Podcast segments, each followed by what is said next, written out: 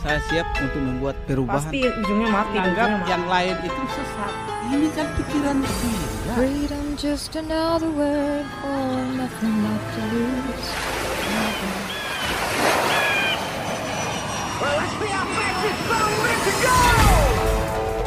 Anda sedang mendengarkan program Saga Produksi KBR.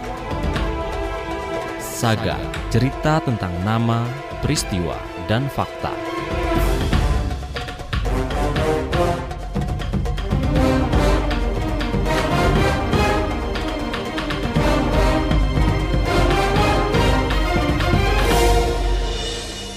Salam, Anda mendengarkan Saga Akhir Pekan dari KBR. Selama 30 menit ke depan kami hadirkan Saga KBR. Saya Agus Lukman. Indonesia semestinya bisa menikmati masa bonus demografi tahun 2030 mendatang. Saat itu jumlah penduduk usia produktif lebih banyak ketimbang usia tidak produktif, seperti anak dan lansia. Tapi bonus demografi bisa sia-sia jika penduduk usia produktifnya tidak sehat.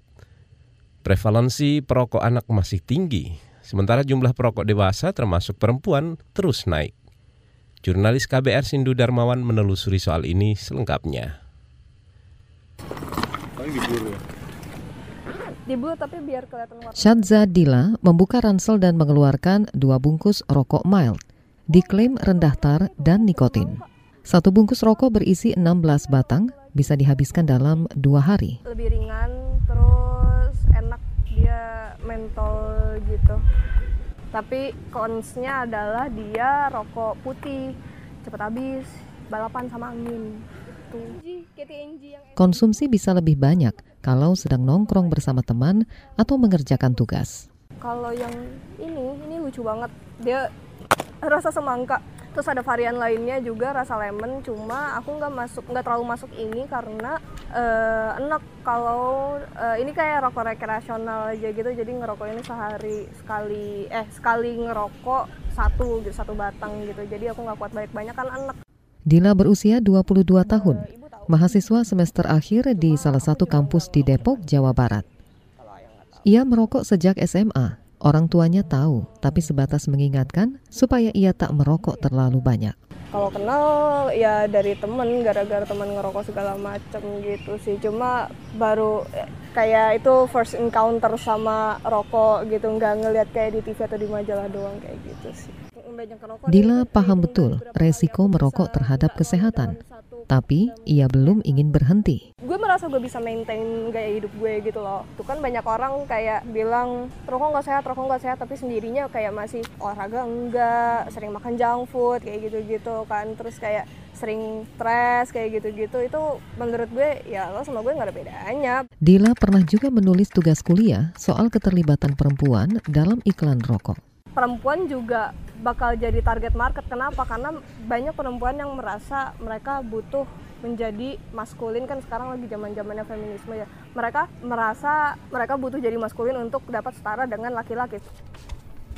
Gabungan Produsen Rokok Putih Indonesia Gaprindo tak serta-merta mengiyakan. Ketua Gaprindo Muhaimin Mufti. Ya, itu suatu yang alamiah ya. Artinya tidak harus didorong oleh perusahaan alamiah. Perempuan sudah menganggap perempuan yang tadinya menganggap bahwa merokok itu tidak baik, mereka mulai melihat bahwa oh ada masalah pengaruh dari luar atau dia merasa bahwa saya lebih eh, lebih punya hak sama dengan laki-laki ya kan. Nah, itu yang menyebabkan mereka mulai merokok. Salah satu anggota Gaprindo adalah British American Tobacco, BAT, lewat anak perusahaannya. Laporan Badan Kesehatan Dunia WHO tentang perempuan dan epidemi tembakau tahun 2001 mencantumkan dokumen strategi pemasaran BAT. Dokumen bernomor AQ1121 itu secara khusus menulis strategi mengubah sasaran dari laki-laki ke perempuan. Perokok laki-laki digambarkan loyal, tapi semakin tua.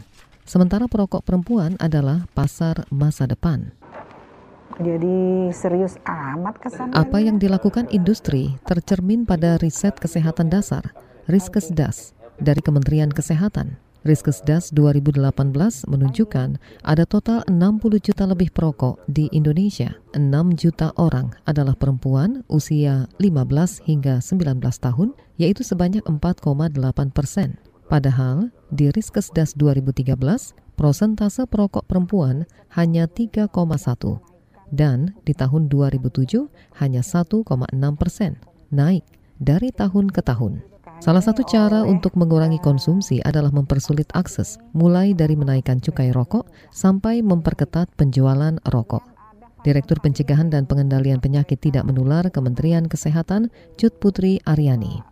Wanita kodratnya kan melahirkan. Jadi ya sebaiknya untuk menghindari terjadinya kelainan pada bayinya nantinya ya hindarilah rokok itu. Karena salah satu e, penelitian sudah menunjukkan itu. Nah, akibat dari rokok juga selain ibunya tidak sehat, nanti kan juga berdampak kepada janin. Jadi ini ada korelasi kesehatan yang nanti akan ditimbulkan. Rokok membawa dampak buruk bagi kesehatan dan efeknya lebih besar untuk perempuan. Penilaian di Amerika Serikat menyebut perempuan perokok berpeluang dua kali lipat mengidap kanker paru. Tanpa langkah yang signifikan, maka lupakan saja cita-cita menikmati bonus demografi. Tiga, melibatkan anak muda dan perempuan dalam perencanaan program kesehatan dan pembangunan. Bapak, jangan takut, jangan gamang. Kali ini pemerintah tidak akan lagi kami biarkan berjalan sendiri. 15 perempuan muda yang menamakan diri mereka Puan Muda bertekad membalik situasi supaya terbebas dari jeratan industri rokok. Kami tidak ingin sajak Indonesia emas 2045 hanya menjadi diksi ilmiah pemerintah saja. Demikian saga KBR yang disusun Sindu Darmawan. Saya Malika. Terima kasih sudah mendengarkan. Beragam kisah saga bisa Anda dengarkan kembali dalam bentuk podcast di kbrprime.id dan kbr.id. Kisah lainnya akan hadir sesaat lagi, tetaplah di Saga Akhir Pekan KBR. Anda sedang mendengarkan Saga. Saga. Sekarang kamu nggak bakal ketinggalan berita lagi. Lewat podcast, kamu bisa kembali menyimak apa yang sudah lewat serta obrolan seru di balik sebuah peristiwa. Gak perlu repot download aplikasi lagi. Ketik aja kbrprime.id di browser ponsel pintar kamu dan simak beragam podcast di KBR Prime. Mulai rangkuman berita hingga cerita. KBR Trending, Ruang Publik, Love Buzz, Disko, Diskusi Psikologi, Parbada, Ngulas Film, Lika-Liku Mancanegara, Cek Fakta, dan masih banyak lagi. Jadi waktu pas saya mau bunuh diri itu halusinasi saya bilang mati aja buruan sampah katanya mau mati. Teman-teman juga ada pada tahu sih I'm gay. Tapi mereka fine-fine aja sih selama kita baik mereka welcome kok. KBR Prime menemani aktivitas harianmu yang padat dengan beragam informasi dan obrolan seru. Kapan saja dan di mana saja. Temukan juga podcast KBR Prime di aplikasi podcast lainnya. KBR Prime, cara asik mendengar berita. KBR Prime, podcast for curious mind. Anda sedang mendengarkan Saga, produksi KBR.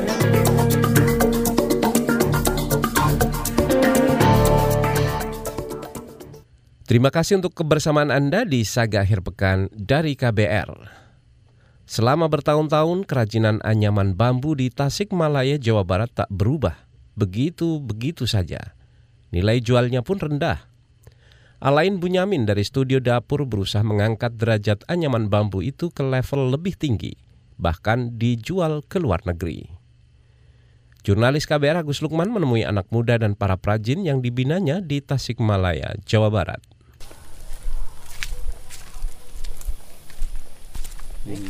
Kami mendaki salah satu bukit kecil di desa Mandalagiri, kecamatan Luwisari, Tasikmalaya.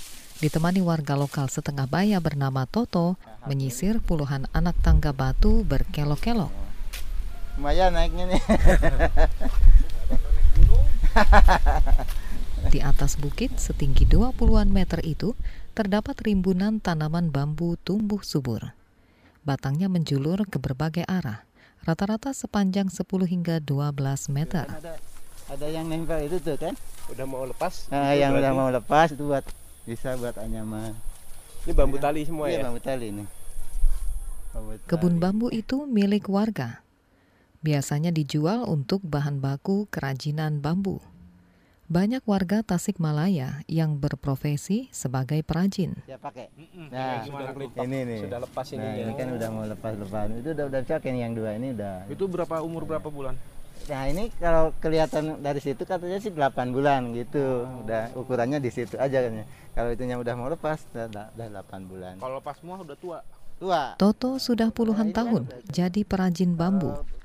Tangannya cekatan membuat besek untuk hajatan, bakul nasi, tampah, sampai keranjang. Lupa saya 2000 Ya, 2016, 2016. Sejak bergabung dengan studio dapur, Toto belajar jenis dan corak anyaman baru yang lebih rumit dengan desain yang cantik. apa namanya? Yang pertama misalkan saya juga sering belajar lagi sih. Misalkan ada anyaman begini ya. Eh, kalau di sini ada anyaman dadu ya bilangnya yang tiga dimensi itu kan, yang kayak kubus gitu. Nah itu juga saya belajar lama kalau mau bisa itu kan eh, karena di sini kan dulu nggak kena ya anyaman itu dari mana, cuman katanya dari apa Australia ya waktu pertama datang. Cuman di sini sekarang udah berkembang banyak, udah banyak yang bisa gitu ya. Halo, saya Alain. Saya founder dari Studio Dapur, sekaligus um, Head of Design and Production dari Studio Dapur. Alain Bunjamin dan dua temannya mendirikan studio dapur sejak 2016 untuk memberdayakan perajin serta meningkatkan kualitas kerajinan bambu Tasikmalaya. Alain percaya bambu adalah material ramah lingkungan yang punya banyak potensi. Tapi Sebagai desainer, saya sedih ngelihat kualitas produknya dari mulai uh, kualitas bahan sampai dengan kualitas uh, desainnya, bentuknya yang itu cukup stagnan. Puluhan tahun dia tidak berkembang.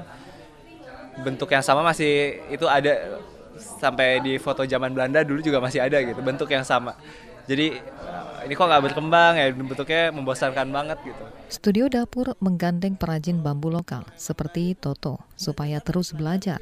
kalau Pak Toto ini nggak dibantu buat berkembang untuk membangun membuktikan kalau skillnya dia itu bisa bermanfaat untuk industri bambu skillnya dia akan punah nggak akan ada yang bisa nerusin jadi kita mencari cara supaya eh, keahlian Pak Toto ini bisa diteruskan ke banyak orang terutama ke generasi yang lebih mudanya Dengan sentuhan Alain dan studio dapur, barang-barang kerajinan yang dihasilkan makin bervariasi, lebih halus dan berkelas. Studio dapur kini punya 40-an desain kerajinan bambu yang siap ditawarkan ke calon pembeli. Ini adalah sebuah tantangan tersendiri bagi Toto. seperti stil dapur nih oh ini ada order ini. Eh, kalau kalau memang baru itu saya juga sama dipelajari dulu. Walaupun anyaman gitu kan. Anyaman dipelajari dulu. Nggak apa namanya nggak nggak begitu datang langsung langsung apa proses langsung bisa gitu ya. Kadang-kadang berapa kali gagal gitu ya terus aja gagal. Tapi ganjarannya setimpal. Seni dan desain artistik membuat harga jual meroket. Bakul nasi yang biasanya dijual seharga Rp30.000 kini melesat menjadi Rp250.000. Maraknya gerakan kembali ke alam dan kampanye mengurangi plastik juga meningkatkan pamor produk bambu. Buktinya, pesanan masuk ke studio dapur juga meningkat. ini banyaknya dari Jakarta dan Bali. Jakarta masih paling banyak, selalu Bali. Ya, sebagian besar dari hotel atau restoran. Kemarin kita dapat order dari Jepang, Belgia, Finlandia, lalu ada Spanyol juga. Em, ya baru empat itu sebenarnya. Oh ada Singapura juga. Hmm. Pendiri studio dapur Alain Bunjamin kerap berkeliling mendatangi toko-toko yang memproduksi dan menjual kerajinan bambu tradisional. Sembari menunjukkan foto-foto kerajinan bambu produksi studio dapur, Alain mengajak perajin bambu lokal untuk belajar desain produk bambu yang lebih berkualitas. Desainnya apa bentuknya juga berkembang kan? Iya. Kalau di Macam-macam. Singaparna ada anak ya yang dulu sen bambu kan? Iya, saya dulu pernah nanyain bambu hitam teh. ya. Ah, Ah. Bisa macam-macam. Iya, boleh Memang bentuknya masih main. sederhana, tapi banyak yang lebih aneh lagi sebenarnya. Ini sampingnya gitu. Kayak gitu. Jadi rapi kelihatannya. Jadi eh, nilainya juga bisa lebih tinggi bu. Demikian Saga KBR yang disusun Agus Lukman. Saya Malika, terima kasih sudah mendengarkan. Saudara, di segmen ketiga kami hadirkan kisah tentang seorang petani muda dan kebun salaknya. Tetaplah di Saga Akhir Pekan KBR. Anda sedang mendengarkan Saga. Saga. Eh, kok bengong aja sih? Kepikiran kampungku pasca gempa ini. Oh, gitu. Coba deh kamu pantau update beritanya. Pantengin kabar baru. Kabar baru? Apaan? Kabar baru tayang setiap jam di KBR. Perkembangan informasi terbaru, nasional dan daerah bisa kamu simak di sana. Berita bohong yang dilansir ke publik, yang mengganggu publik, diatasi dengan cara-cara yang keras, yang tegas. Gempa ini merupakan gempa susulan terbesar setelah gempa yang 14. Kabar baru KBR mulai pukul 7 pagi sampai pukul 20 waktu Indonesia Barat. Reporter dan kontributor KBR bakal mengabarkan peristiwa terbaru, sosial, politik, ekonomi, hukum, lingkungan, dan masih banyak lagi. Jangan kelamaan sedihnya ya. Kita sama-sama pantau bagaimana penanganan pasca bencana di kampungmu. Terima kasih ya. Ini aku lagi buka kabar baru. Rupanya ada versi podcast juga ya di kbrprime.id. Mantap lah sudah. Kabar baru, perbaharui informasi Anda setiap saat. KBR, inspiratif, terpercaya. Anda sedang mendengarkan Saga. Produksi KBR.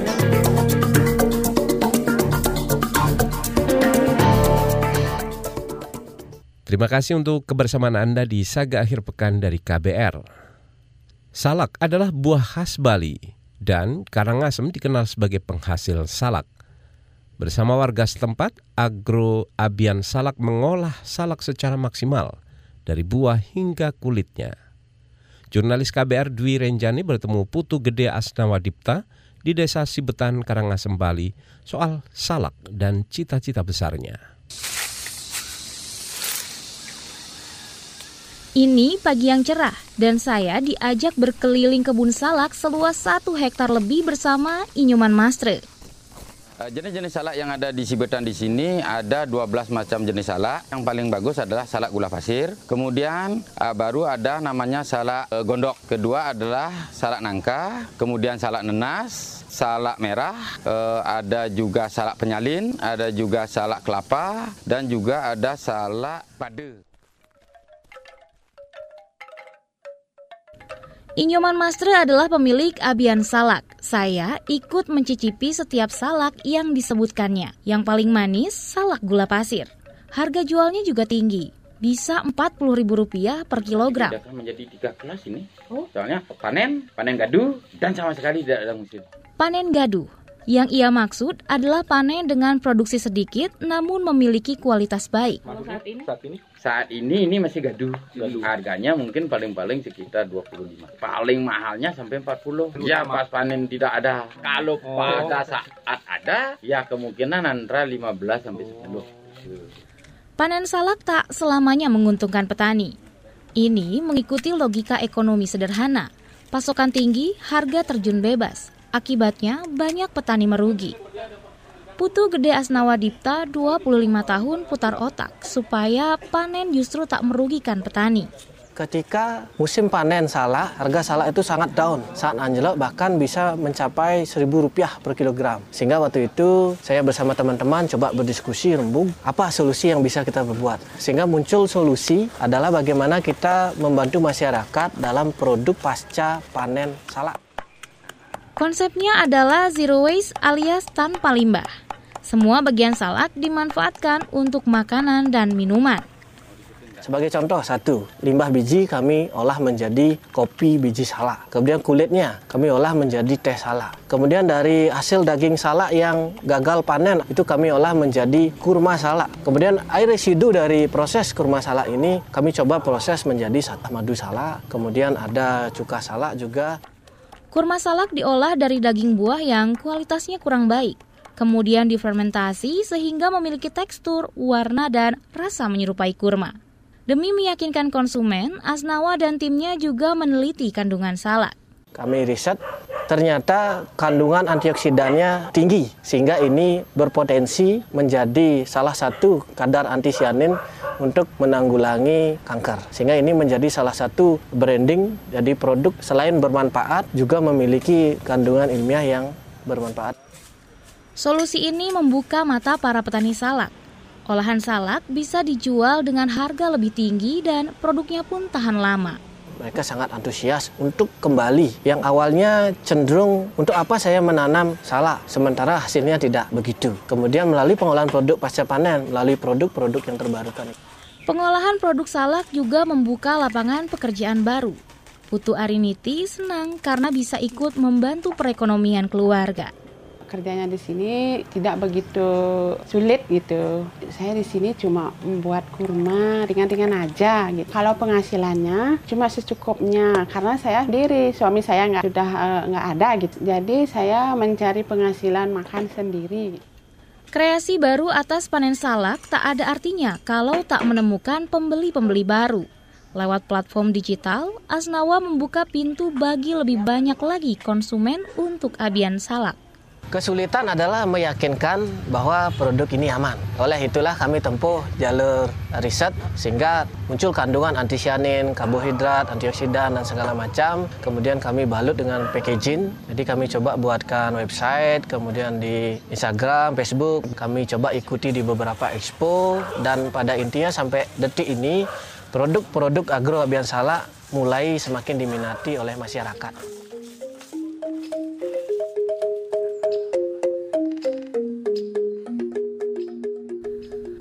Putu Gede Asnawa dan Inyoman Masri punya cita-cita yang lebih besar, mengembangkan pusat informasi salak. Bisa menjadi pusat informasi salak di Bali, di Indonesia, bahkan di dunia. Jadi ke depan kami bersama pengelola Agrobian Salak coba mengkonsep museum salak. Jadi intinya untuk mengajak anak muda sangat mudah karena mereka memiliki jiwa interest yang tinggi. Rencana kita membuat museum adalah untuk salak kita, salak Bali, tidak diakui oleh negara lain atau daerah lain. Demikian Saga KBR, saya Dwi Renjani. Terima kasih sudah mendengarkan. Saudara berikutnya kami akan hadirkan kisah tentang relawan sosial bedah rumah untuk warga miskin. Tetaplah di Saga Akhir Pekan KBR. Anda sedang mendengarkan Saga. Saga. Warga negara Indonesia yang pernah bergabung dengan ISIS ada yang menyatakan ingin kembali atau balik ke Indonesia. Ada beberapa wartawan juga yang mempertanyakan sebetulnya kepulangan mereka itu ada payung hukumnya. Berbagai peristiwa terjadi di sekitar kita, mengundang tanya, memancing ruang-ruang diskusi. Ruang Publik membahas berbagai peristiwa yang hangat diperbincangkan publik, menghadirkan narasumber kompeten, membuka perspektif, dan mendorong hadirnya solusi dan narasi baru. Kalau ada keluarga kita yang punya urusan dengan aparat seperti jual beli mobil, lalu terjadi seperti pemaksaan, itu bisa hmm. dilaporkan ke polisi juga nggak ya? Ruang Publik KBR hadir Senin hingga Jumat pukul 9 waktu Indonesia Barat. Perbincangan ini juga hadir dalam bentuk podcast di kbrprime.id. Mari berdiskusi di ruang publik melalui saluran bebas pulsa 0800 140 3131. Ruang Publik KBR, salurkan aspirasi Anda. KBR, inspiratif, terpercaya. Anda sedang mendengarkan Saga, produksi KBR.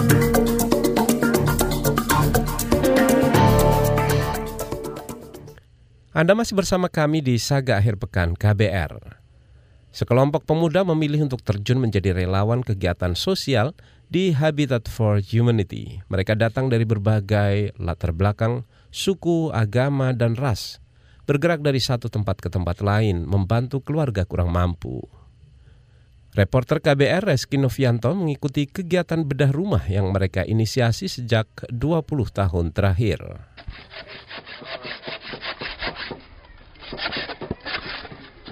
Siang itu sekelompok anak muda terlihat sibuk. Mereka ikut membangun rumah bagi keluarga kurang mampu. Roselina Anindita salah satunya.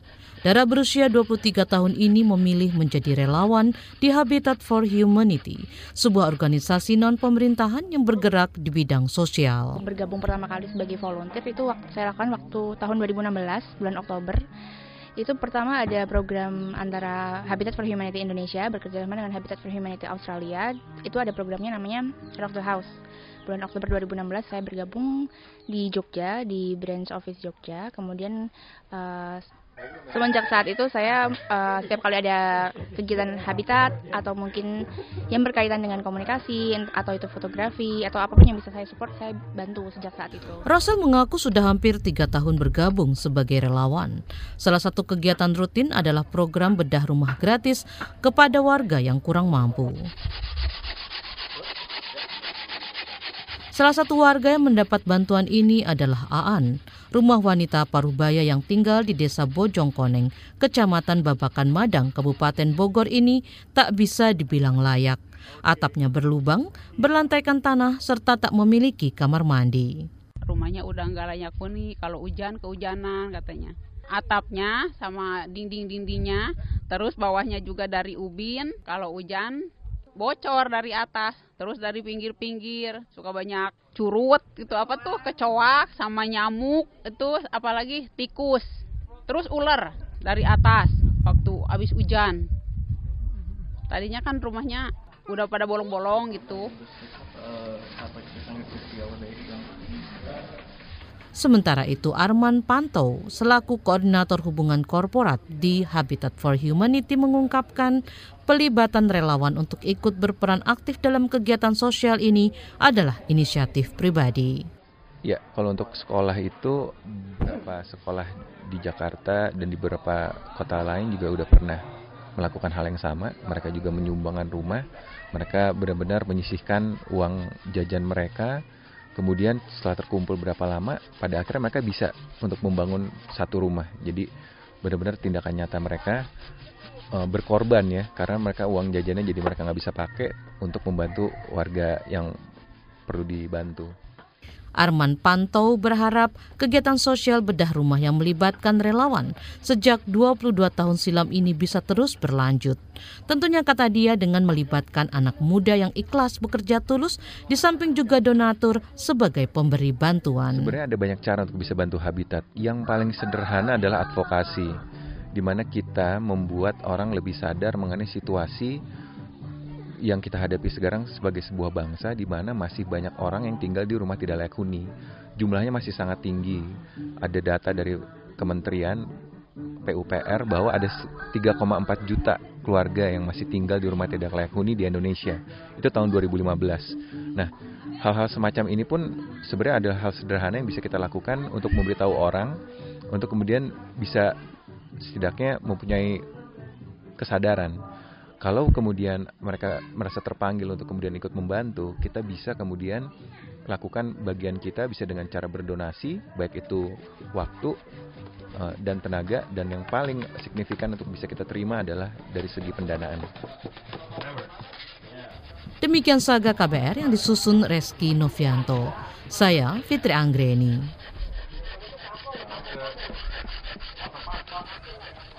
Demikian saga persembahan KBR. Sampai jumpa lagi di pekan depan. Saya Agus Lukman. Salam. Demikianlah saga KBR. Untuk saran dan kritik, sampaikan ke redaksi Saga lewat SMS ke 0812 118 8181. Awali dengan kata Saga. Terima kasih atas kebersamaan Anda. Nantikan saga berikutnya hanya di KBR. KBR, terpercaya, menjangkau Nusantara.